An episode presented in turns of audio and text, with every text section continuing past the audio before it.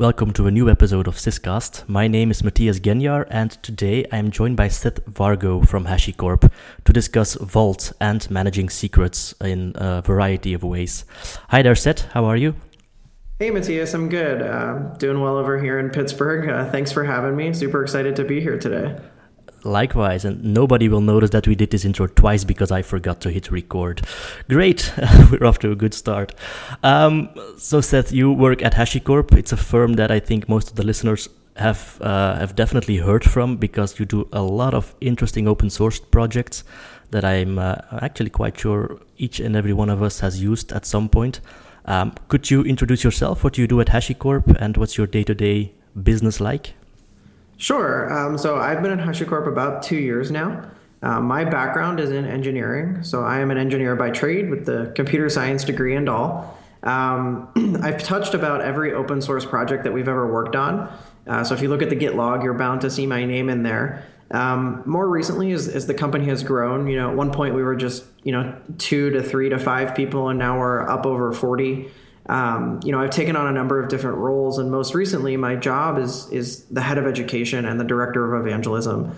So my job um, entitles running the entire training curriculum that we're building out in the, uh, this year, in addition to speaking at conferences, doing things like podcasts, and helping users understand our tools at a very deep technical level. Um, so I always like to describe evangelism as, as marketing that, that doesn't cost any money to the user. Um, so I do a lot of teaching people how to use our tools um, for free um, in the hopes that they'll adopt them. I think that's about a dream job as you can have, speaking at conferences, doing podcasts. Uh, sounds like a, a really fun job to do. Um, well, I asked you to uh, to come on the show and talk about Vault. Um, Vault is probably easier to explain by you. Um, could you give us the five minute introduction? What is Vault? Sure. So Vault is HashiCorp's solution, uh, a recommended solution to secret management in the modern era. Um, so Vault works at a number of levels. If you take a look at Vault's threat model on vaultproject.io, we, we clearly call out the problems that Vault is trying to solve. But what it really breaks down to are two isolated threat areas. The first is internal threats and then external threats external threats are what we typically think about in secret management. You know, somebody sitting at the keyboard with, you know, typing lots of commands trying to hack or decrypt the data. Internal threats are more like rogue employees or unauthorized access, the difference between authorization and authentication within an organization. So, you know, if somebody has access to the API credentials, for example, and then they leave the company, how do we make sure that they no longer have access to those credentials? Do we invalidate them? Do we generate new ones? Do we audit, etc.? So Vault provides a new and innovative approach to secret management in that it treats secrets as uh, leased values, meaning they have a TTL associated with them. So unlike a traditional secret management solution where you generate a credential, like a database credential, maybe it's a username and password to the database. You put that in the secret management solution and it's very static. The only way it gets updated is if an operator or a developer goes into the uh, you know the system itself generates a new username and password, updates the data, etc. There's uh, decentralized keys and very limited visibility into that operation. Vault's approach to that same task is to allow Vault to generate those credentials for you. So Vault actually generates Postgres usernames and passwords and returns them as a result. And those credentials have a TTL associated with them. So they're only valid for, let's just say, 30 days. And then after 30 days, those credentials are revoked, and the application or the operator or the developer has to go request new credentials from Vault. So this makes the leases enforceable. And if someone leaves the company, you can revoke those leases early. So even if it had a 30 day lease, we could revoke it at 10 days if that employee leaves the company, and those credentials are no longer valid. So Vault provides a centralized source for secret management uh, all in one place. So we're not worried about static secrets living here and living there. Instead, everything's dynamic. And the dynamic nature makes Vault a highly scalable solution for large enterprises that have a ton of secrets with lots of different permissions. But it's also a simple enough tool that even a small two or three person company can adopt it and it can bring great value to the organization. That sounds that sounds great. I think nowadays most of us as developers either um, store our credentials in a simple INI file that we commit in the repository, or we store it as environment variables, or it's something that we ma- manually um, keep up to date on our systems. It's not something that scales well, and as you mentioned, it's one of the first things that we stop doing. Um, perhaps the first few uh, users that, that leave the company will rotate the keys, but eventually that becomes a burden, a drag. People stop doing it. Um, I'm very sure that there are a lot of systems out there where developers have left the company but still have access if they wanted to. Um, so something like Vault would be a perfect solution for that. Um, managing secrets obviously implies some kind of password or authentication or private key that um, gives you access to that that well that data. Um, how does that work in Vault? Uh, could you describe the authentication and security mechanisms that Vault has? Yeah, sure. So Vault, um, like most encryption systems, uses an encryption key under the system. So it, it has a symmetric encryption key. Um, that encryption key encrypts the data in the durable storage backend. So where data is written, um, the most logical there is, is disk, but Vault can also write to a database or it can write to uh, in memory. And the encryption key is what's responsible for encrypting that data once it's sitting at rest on some type of durable storage. That encryption key is a static key. Um, Vault has commands that allow you to rotate that key uh, at any time and it uses a key ring so that it can automatically upgrade over time as new data comes in and data is rewritten.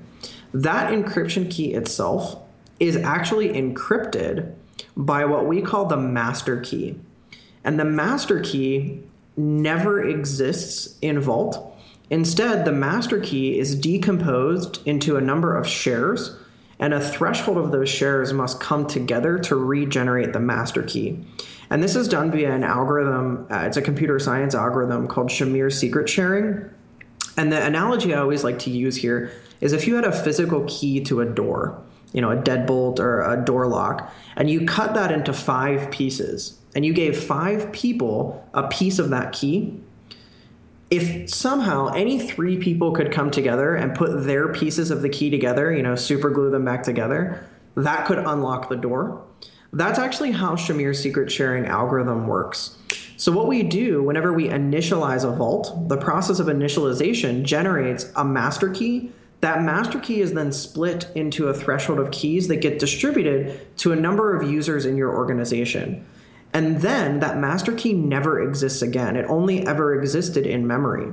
In order to decrypt the encryption key, we need the master key. And in order to get the master key, a threshold of users have to come together and enter their shard or their piece of that master key in order to regenerate it. And this is Shamir's secret sharing algorithm. In Vault, that shard, that piece of the key, is what we call an unseal key. So when a vault is created and initialized, it comes up in what's called a sealed state. The sealed state means that no requests are served and the data in Vault is not um, available. It's currently encrypted, and we need to generate the master key so that we can decrypt the encryption key so that we can read and write the data. Only after a threshold of the key shares have been entered can we generate the master key, and then that master key can decrypt the encryption key, and Vault can be operable. And this is the process known as unsealing. So if you've ever seen a movie where, you know, the president or the prime minister has to enter like the secret codes to disarm the nuclear missile and, you know, three people have to enter their code in order to disarm the missile, that's actually very similar to how Vault internally works. And this is part of that internal threat that I talked about earlier. The Shamir secret sharing algorithm prevents one person from having complete reign over the system. Instead, there's a system of checks and balances in place such that no one operator can go rogue without the other operators uh, in collusion or intervening. Yeah, the president uh, comparison is a good one indeed. Uh, the nuclear missiles requiring five or more keys. Um, as as I recall, the the amount of keys in, in or the amount of parts in which a key is distributed is something that's configurable when you first initialize Vault. So if you would like a single key, the perhaps the most dangerous option, a single key to decrypt um, or allow access to the vault, that's also possible. Yeah, that's true. The the number of keys and the threshold are both configurable values. So here, the default is five and three. So it'll split into five parts, and then three of those parts have to come together. Here at HashiCorp, we actually have about 10 keys, but we also have a higher threshold. So there are 10 people who have an unseal key, and then I think five or six of them have to come together in order to unseal the vault. And that's really a business decision or an organizational decision about how you should split that. Um, you do want, you know, you want to have a high availability of key holders um, so that means if you have a lot of people who travel or in different time zones, you're going to want to split those key holders up uh, across the organization. However, one thing that's really nice about Vault is that just because you're a key holder doesn't make you an administrator in the system. So, for example, um, we could give our designer an unseal key, and our designer only needs to enter that unseal key once, and and he doesn't actually need access to the vault at all. He just needs to be able to enter the unseal key.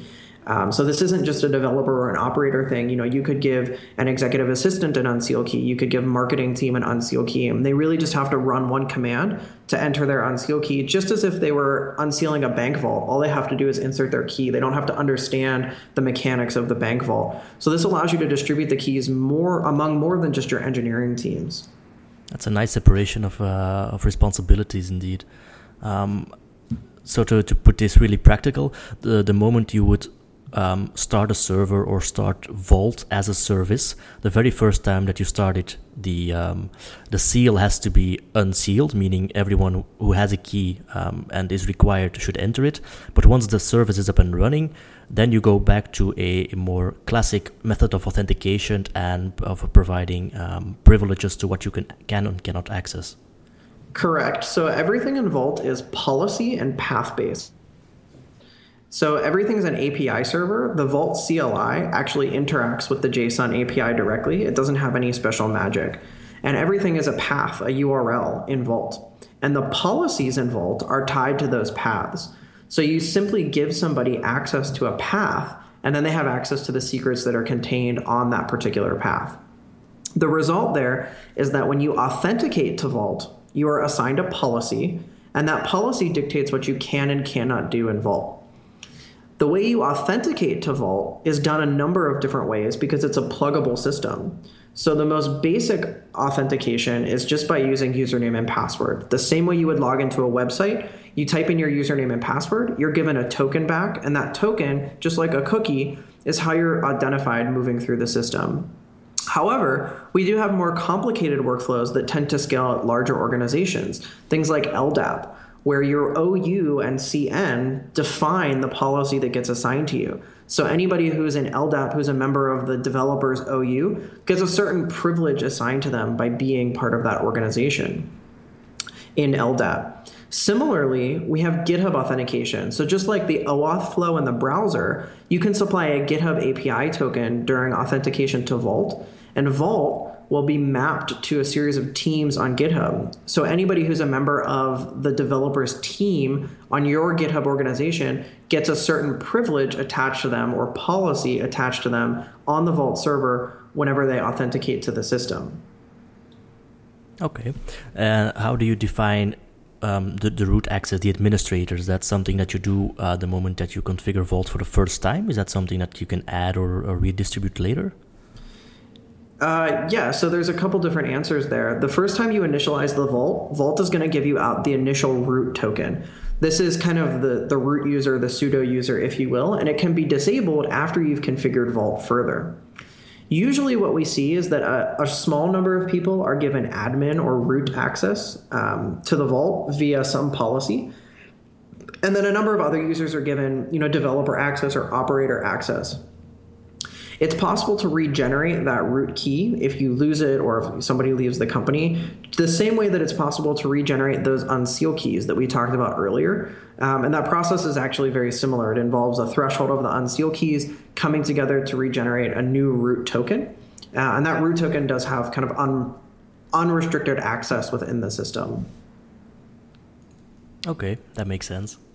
Um, you you touched on it a bit earlier, I think. Um, Vault has a storage backend. It has to store the um, the encrypted version of the passwords, of the secrets, of the API keys. Uh, what's that like? Is that something that you've written yourself? Is that an open source project uh, you're relying on?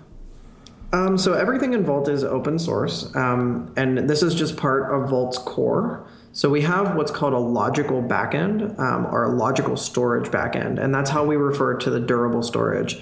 It's pluggable, so you have to implement a series of API calls, um, and then once you implement those, you can be a pluggable backend. Vault itself has support for the file system, Postgres, Consul, in memory, and a few others um, that you can see on the website. And then we have some that are community contributed as well. Um, this is just where Vault stores the data, uh, and it's really just the implementation of an interface. And that data itself is, should someone get access to it, is worthless because it's decrypted. Uh, there's no way to get that back without unsealing the vault, and that requires the, the, the admins or the, the token bearers to unlock the vault. Right. The data is encrypted at rest, even while the vault is unsealed. So that means even if the vault is unsealed, if somebody were to gain access to the file system, they would just have encrypted data. They would have to do, you know, some type of brute force operation or complex operation to try to decrypt that data, if it's even possible. And we do use the the latest um, ciphers and algorithms available. Um, so AES, um, CBC 256 um, for the majority of Vault's encryption. Okay, that'll take a couple of years to hack. um, you mentioned that the, the, the, multiple backends. If you wanted to make vaults highly available, because uh, at one point you're going to rely on Vault more and more to store your secrets and your your company um, secret data, how would you make it highly available? Sure, that's a great question. Um, and the high availability is tied directly to the storage backend. So Vault's high available architecture is designed in a way that each Vault instance shares the same logical storage backend. So what that means is in order to have highly available Vault, you have to have a storage backend that supports leader election. So something like Consul or etcd are two examples that come to mind very quickly. The reason for that is let's say you have three Vault servers. When you initialize the first Vault server, it's going to configure Consul to store your data. When you bring up a second Vault server in the same cluster and you attach it to that storage backend, it no longer needs to be initialized because the folders and the setup are already there. Instead, that server immediately goes into standby mode because the backend supports leader election and says someone else is currently the leader, uh, and that's the vault that we initialize first. And then as we bring a third one on, that same process is repeated. We still have to bring the vault up, we still have to unseal it, but the moment it's unsealed, it goes into standby mode. Then any requests that get made to that standby vault server get forwarded to the leader. And that's because the backend supports high availability.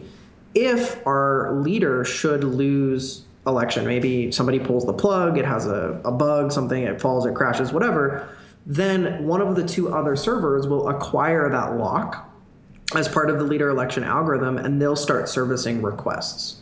And as you bring new vaults online, all you do is bring them up, unseal them, and they become part of the cluster if they're sharing the same storage backend. And in order to access a, a highly available vault setup, since it's uh, in its core, it's an HTTPS REST API, I think. Um, you could just place any kind of load balancer in front of it, or would you use something like uh, Consul to have um, have that report the active uh, vault node?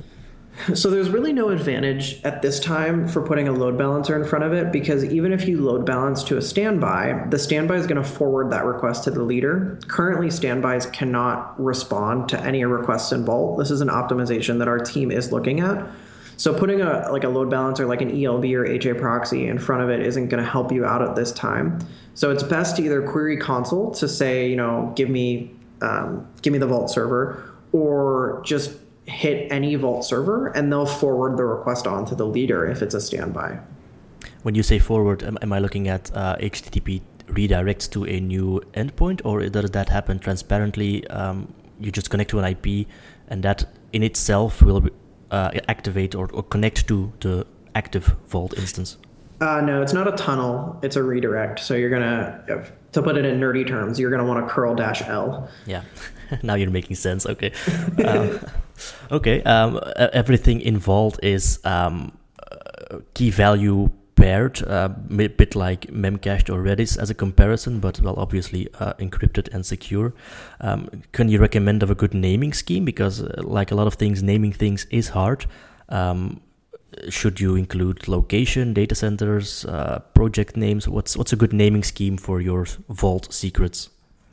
Sure. So um, data center uh, Vault failure domain is the data center. So it's similar to Consul, um, in that you wouldn't want a namespace by data center. Instead, you would run around one Vault instance per data center. Um, likely it depends on your definition of data center, but you're probably going to want one Vault cluster per data center. Um, in terms of naming things, there there are no best practices here other than policies are tied to paths.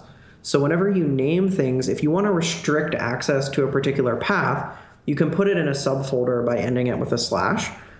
So, for example, if we write to the generic secret backend, which does behave very similar to Redis or Memcached in that it's just an encrypted key value store, what you write in gets written encrypted, and when you read it out, it gets you know decrypted and read back to you in plain text if we put a secret at secret slash foo, um, that path is accessible to anybody who has access to secret slash foo. But we can also put a secret at um, you know secret slash foo slash bar, and then we can further restrict those paths so that only developers have access to the bar subfolder, but other people have access to foo and some other secrets that might be contained in foo. So the naming scheme is actually I wouldn't focus on that. I always recommend that you start with your policies and say these are the roles in my organization developer operator designer you know marketing accounting et cetera. and here's the access that i want them to have so if you look at your current solution you might have you know 1Password or lastpass or sharing a text file via dropbox and try to figure out who needs access to what and design the system really on paper and pencil or in a google drive and say like these are the organization roles and this is the data they need access to and then from there, it's all path based. So you say, okay, I'm going to put all of the accounting data in slash accounting. And then I can make a policy that says accounting has access to slash accounting and they get access to that data. Okay, that sounds like a very transparent system. Um, good, uh, good idea, I think, to, to approach this um, from the organization point of view. I think a lot of us would uh, more easily look at this as, say, I'm a developer, I have an application, I know X, Y, and Z are um, are secrets that I would like to store. We probably look at it a very, at a very development mindset uh, kind of way, but this is more of a people and and logistic problem than a than a technical one. Um, so I like that idea.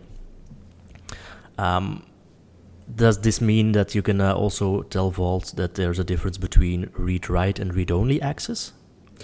Yes, definitely. Vault actually has, um, I want to say, five different capabilities, um, which is what we define the your ability to perform an operation. So you have read, which explicitly grants you read. You have write, which explicitly grants you write. And if you give somebody write access, they have only write access. So if I give you write, you cannot read. I have to explicitly give you both read and write capabilities in order for you to be able to perform both a read and a write. We also have capabilities for update, capabilities for list, and then delete. Um, so they actually map to HTTP verbs. So get, GET, corresponds to read. Um, put and post both correspond to create and update. Delete corresponds to the HTTP verb delete, and list corresponds to the HTTP verb list. So there's a mapping there, and as we said before, it is an HTTP or HTTPS API actually maps directly to the HTTP verbs that are used to make those requests. And everything is denied by default. So if I create a policy that is effectively an empty file and I assign that to you, you have no access in the system. Um, you can't perform anything because we didn't assign you any paths. Okay, yeah, I, I think most of those permission schemes I can uh, I can relate to, but the the list one is to me a bit odd. When would you use? Uh, when would you give someone or something list access? Yeah, so list is actually something new in Vault 0.5. It allows you to traverse a folder or subfolder uh, to include the list of things that you have access to based on your policy. And this is especially useful in the generic secret backend where you may have a series of folders and subfolders, and you just want to effectively ls or dir if you're on Windows, and you want to see what are all of the folders in this folder or what are all of the secret names in this folder. The list operation is never going to return the secret values. That's actually going to require a separate HTTP call, the read operation. So it's possible to give somebody list operations, uh, list capabilities, without giving them read capability. And that would let them see that there are secrets there, but they wouldn't be able to read the values. And a, a thing here might be like a UI where you want to display all of the secrets, but then you want to prompt for authentication once the user clicks on the secret name so that you can show them the data. Okay, cool. Indeed. Um, Vault secrets, uh, everything eventually ties back to privileges, um, which, uh, if uh, we put on the, the, the CIO hat, um, probably means someone using Vault will look at auditing. Is there a way that you can see who accessed what and who tried to access something but was denied access? Uh, is there auditing at work? Yeah, so out of the box, nothing is audited in Vault because audit backends require configuration. There are two configurable audit backends file, which logs to the file system, and syslog, which logs to syslog or rsyslog. The audit backends can be enabled using the audit enable command on the CLI, and they only have to be done once, even in a highly available environment. Every single request and response, remember it's just an HTTP API server, is logged in Vault. So you get in JSON, you will see the request payload and the response payload. Obviously, the the first thing that probably comes to mind for a security conscious user is wait, doesn't the audit log include all of my secrets, right? If it re- includes the response and the request object, that might include the secret data. Vault actually scrubs the audit log and performs an HMAC SHA on all of the secrets that are both requested and returned from the API. And this is incredibly important because what it means is that um, you can ask Vault to generate the HMAC for a secret if you know it, and then grep the audit logs or search the audit logs for that particular value, but they're not reversible.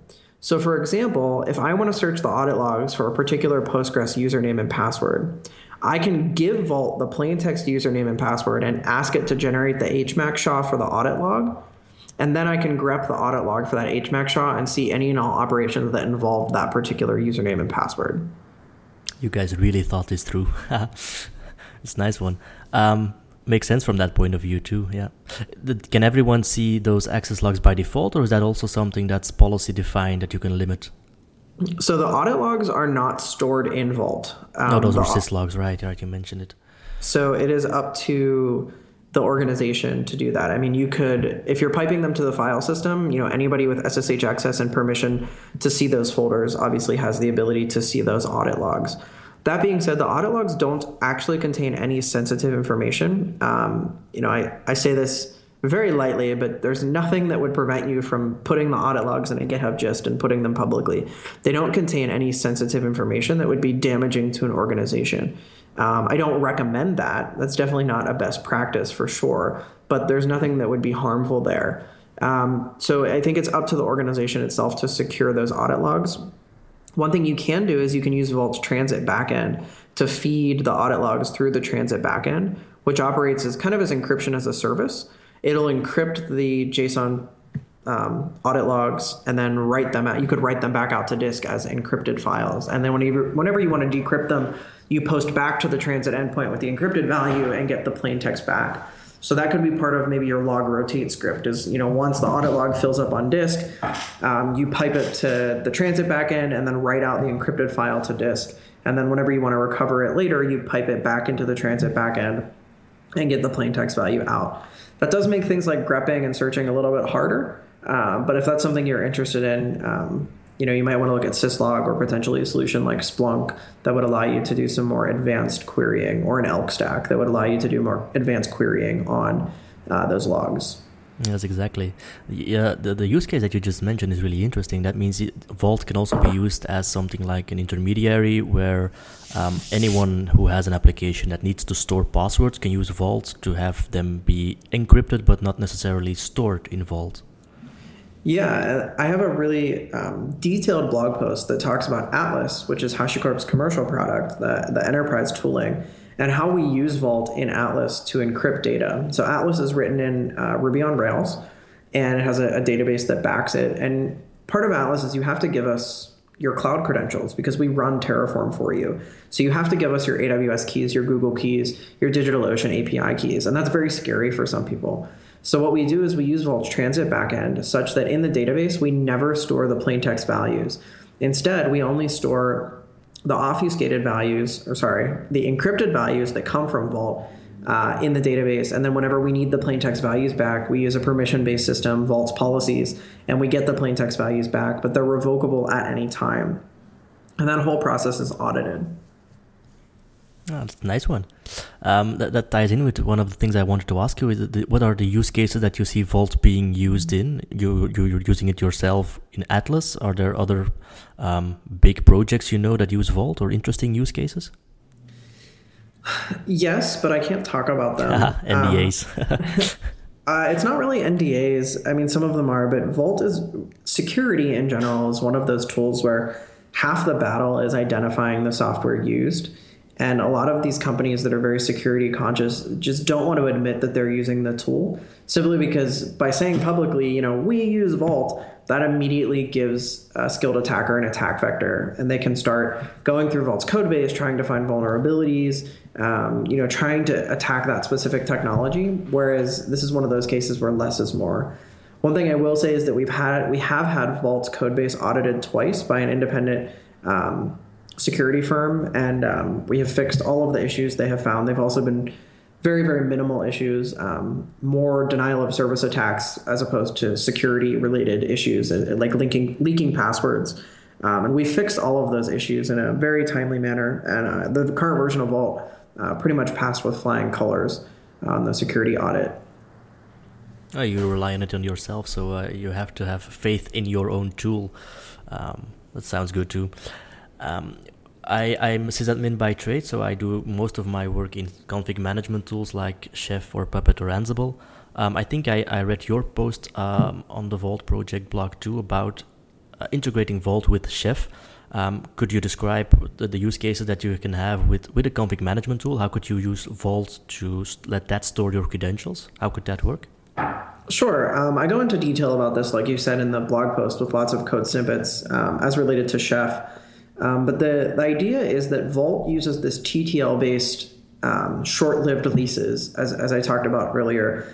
And configuration management is generally run either once at boot time or on some type of service interval, maybe every 30 minutes or every hour.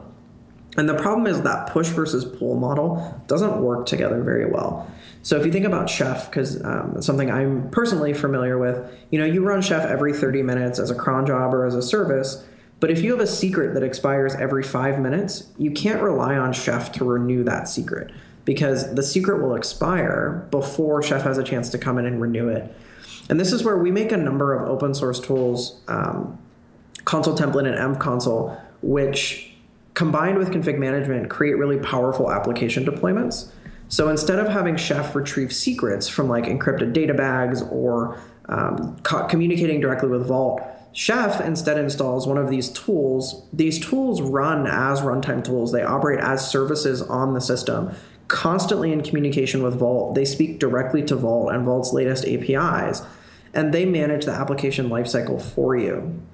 So from like the auditing and everything, uh, you you would use configuration management to write the files and the tooling that would then interact with Vault moving forward. Does that make sense?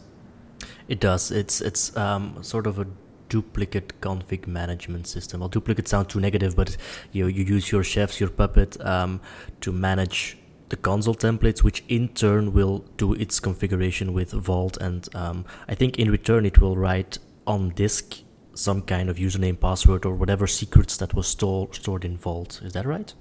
Yeah, and then from there, your application can pick up that file, or you know your service can read that file or consume that file. Um, and similarly with envconsul, except instead of writing to a file, it writes to an environment variable. Okay, which was uh, also one of the questions I was thinking about is uh, let's say you have a Ruby or a PHP application. Um, the easiest way for that, ap- that application to get its credentials would be something like a Consul template that has written an INI or a YAML file that is parsed by the application. Um, at the same time, Vault is sort of it is an API. Um, you could essentially have the application query its um, its secrets in real time. That's something I'm guessing is not really recommended by performance, or is that doable? Um, so it's doable. The the thing I caution here is the closer you get to integrating with Vault, the further you get away from customization. So the closer you are to Vault, the more control you have over the flow. You know, when secrets change, what do I want to do? Do I want to drain database connections, etc. However, the fur- the closer you are to Vault, the harder development becomes. Because if you directly integrate into your application, now all your developers have to run a Vault server to work on the application locally. And all of a sudden, you have to run 10 services just so you can edit one HTML file. And that's not a really good development experience. The counter to that is if you use a tool like Consul Template, you get a config file, and that config file is managed kind of out of band of the process. So the developers don't need to be aware of Consul template or Vault at all. Instead, they know that their data is going to come from a config file and that that config file will have a particular format and that they pull their database credential from this particular value. And then if we take a step down even further, when we talk about security, generally people recommend environment variables because writing things to disk is generally regarded as less secure.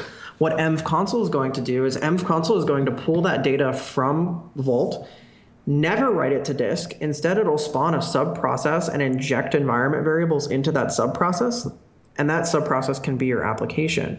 So in this case, developers only need to set one or two environment variables and they can get up and running. And those environment variables don't have to be related to Vault, or they can have sane defaults such that if they're not set, they fall back to some developer credentials.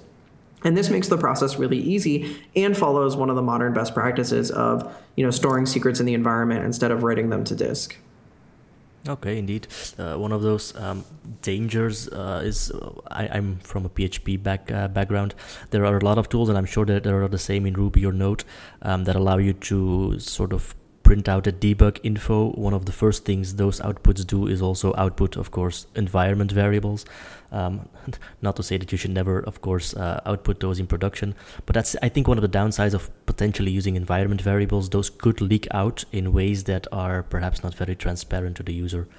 Um, so it's one of those gotchas to keep in mind when developing anything. Um, yeah, def- definitely something to keep in mind. You also, um, you know, you only want to inject secrets into the environment that are actually used by the application on that note. So, you know, you might have a million secrets in Vault, and that doesn't mean you need to put all million of them on the, the machine. Instead, you should only request the secrets that are actually in use by that application. So, you know, if something like that does happen where you accidentally forget to turn debug off and somebody gets a production dump, um, that you've only leaked a subset of secrets as opposed to everything. And and with Vault, luckily, you can revoke and regenerate those secrets really quickly, and then combine that with the audit log. You can see if those secrets were leaked and are being used. Um, but when you revoke a secret in Vault, it actually revokes the secret in the underlying system, so those credentials are no longer valid. I think that that's definitely one worth um, pointing out. Uh, the, the, the the thing that you mentioned that it's um, revoking secrets in the underlying system. That's uh, according to the documentation because I haven't used Vault yet, so this is highly theoretical for me. Um, let's say you're using a MySQL or a PostgreSQL.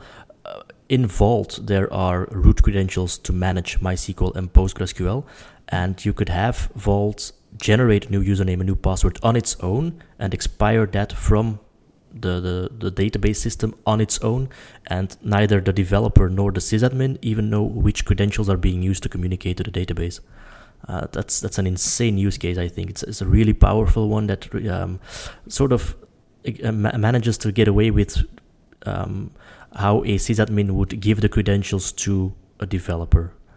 Yeah, and you can have an application request those credentials, meaning a human never actually sees what those credentials are, um, and they only exist in memory for short periods of time.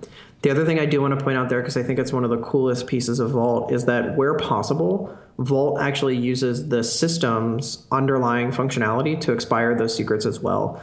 So in Postgres, when you create a user, there's a clause you can pass called valid until, and that accepts a timestamp. And in Vault, what you can do is whenever you create the user, Vault will tell Postgres that this user is valid until a certain date, and that date corresponds to Vault's lease.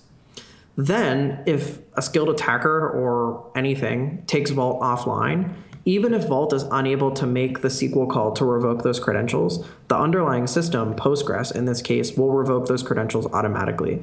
So we do our best to make sure that the system is highly distributed and highly available, but then we also rely on the underlying systems themselves to kind of double check our work. Are there a lot of services that support that?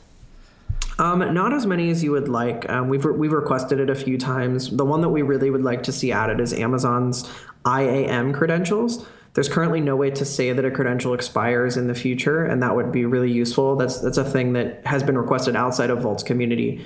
Um, you know, Vault will make the API call to revoke a credential after the TTL, but it's something that you know we would like to see those credentials auto expire from from Amazon um, in the future. Okay, um, a practical question then. Uh, if you're uh, an organization that's working on a single large project that you want to put out, it probably makes sense to have one or multiple, for redundancy reasons, um, Vault instances running to manage that application. Um, let's say you are a web development shop and you hope you manage 10 very large projects. Would you run them all in the same Vault instance or would you have um, a single Vault instance per project that you manage for your clients? Um, I think that's difficult. I it depends on the separation of concerns there. I, you know, depending on the clients, I would say you would run a Vault cluster for each application if they're truly separate isolations. You know, I view it as if this application, one client's application, should never have any communication with another client's application, then uh, I consider those to be separate data centers and therefore should have their own clusters, their own networking, their own everything. Um, you know, I understand that in you know if you're running a VPC, for example, um, that might not be an ideal scenario. So I would run you know potentially a namespace Vault server. Again, everything's path based, so you can put things in namespaces. Uh, and then provide access just to that particular namespace. The same way that, you know, in MySQL, you can say that this user has access to these databases. You could say that this application has access to these paths, and you could restrict data that way. So if you think about the naming scheme um, ahead of time and with sufficient thought, um, a single Vault instance would be perfect and secure for managing multiple projects. Yeah, for sure. Okay. And you know when, when you're thinking about naming, you know, I find it helpful to actually play with the service. And one thing we really tried to do in Vault was make it very user friendly. Um, so you can go ahead now, go to vaultproject.io, download the tool, um, and when you run Vault Server dev, which is short for development, you'll get a fully unsealed, ready to go Vault server on your local laptop with instructions on how to use it.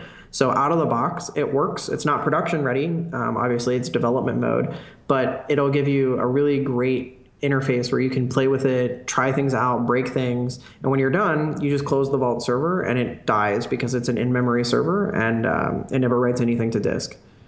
That's a great way to get started. Um, speaking of which, the, the your website, vaultproject.io, has an, an interactive um, in-browser shell, if you would like to call it like that. Um, found I found that to be really interesting to just get a hang of the project, the the command line, um, what you can do. Obviously, it's limited, um, but it gives you a really nice feeling of what Vault is and its possibilities. That's a really nice move to put it there. Yeah, it's all, it's pretty cool. And then each time you spin up that tutorial, you actually do get a dedicated Vault instance. So uh, and we tear it down after a certain amount of time. That's cool. Um, I had a couple of more questions, but uh, so, somehow they uh, they just popped out of my head. Um, is there anything else you would like to plug? Are there cool ideas uh, with Vault that, that we're missing out on that we should know about? Um. I mean, the, the surface area on Vault is is huge. Um, it, it's really hard to discuss everything in you know 20 or 30 minutes. Um, you know, we do uh, we do cover a lot of it on our website. Uh, which, as you said before, is vaultproject.io. There are both examples and then the API documentation there. Um, there are a number of client libraries. I don't think we've discussed that. So it is an HTTP API. Um, so we do have um, Node, Ruby, um, Golang, Rails, um, Java uh, client libraries that do allow application level integration. Or if you want to build your own little command line tool or own little utility, there's probably a package uh, of your choosing. And if there's not, you can use your you know your native languages interaction with HTTP uh, and HTTPS to make calls to the Vault server. So plenty of tools to integrate into your application. Um, even though, as you mentioned before, it may not be the best case um, to do, but that obviously depends on the, the environment and uh, the current situation. Yeah, definitely. Okay. I think I, have got a lot of content to uh, to plug in the show notes as well. So if anyone has any more questions about Vault um, or how it works, um, there's a lot of documentation on the site, and I'll include all of those links into the show notes. Um, one last question. I, I I think you mentioned it briefly, but I not quite sure if I fully understood it. So the, the moment that you um, you start a Vault instance or service, you're asked to um, to initialize it and to create the seal that would allow you to unseal it. Those key pairs that you mentioned. Um, you mentioned that they, they could be changed as well. How does that process work internally? Does that that's time consuming to rehash everything, or how would that work? Um, no, it's an online operation and it works just like the unsealing process. It's called rekeying. So it requires a threshold of unseal keys to come together, just like unsealing the vault and um, there's a nonce value that's provided. And then once the number of uh, key holders have entered their unseal key, a new um, group of unseal keys are generated that can be distributed, and you can change the threshold and the number of keys during that time. Okay, cool one. Uh, because at the moment you started, you you, um, you sort of unlock the vault, uh, which allows you to lock it again with a different set of keys. Right. Okay, makes sense. Great. Um, I'm all caught up. Um, Seth, I'd like to thank you a lot for this very interesting introduction. I knew nothing about Vault coming in besides uh, looking a bit at your documentation. Um, coming out of it, I think Vault is a really interesting project to, to look at um, for anything that's secret related. Um, so, once again, thank you very much for your time. If people would like to find you online, how could they get in touch with you? Uh, so, my Twitter handle is just my full name, so S E T H V A R G O. Um, and you can find me on the internet pretty much everywhere under my my first and last name. Uh, I will be at HashiConf EU uh, next month. There will be a number of Vault talks, and there is Vault training as well. Um, you know, myself and the principal engineers who work on Vault will be there uh, if you have any questions. And then we also have our conference in the United States in September in Napa, California, where we'll be doing some Vault workshops and uh, lots of talks about Vault and, and, security management, you know, particularly around containers and in the modern era. So if that's something you're interested in, you know, please let us know. That's cool. You've got a lot of traveling ahead of you. That's clear. A part of being an evangelist life, I'm assuming. yes. Okay, Seth. Thanks again. Uh, take care, and if uh, if you're interested, uh, there are a lot of interesting HashiCorp project products um, vagrant among uh, Consul. If you ever have more time, I'd love to discuss them with you. Yeah, sounds great. Okay, take care, Seth. Bye. Thank you. Bye bye.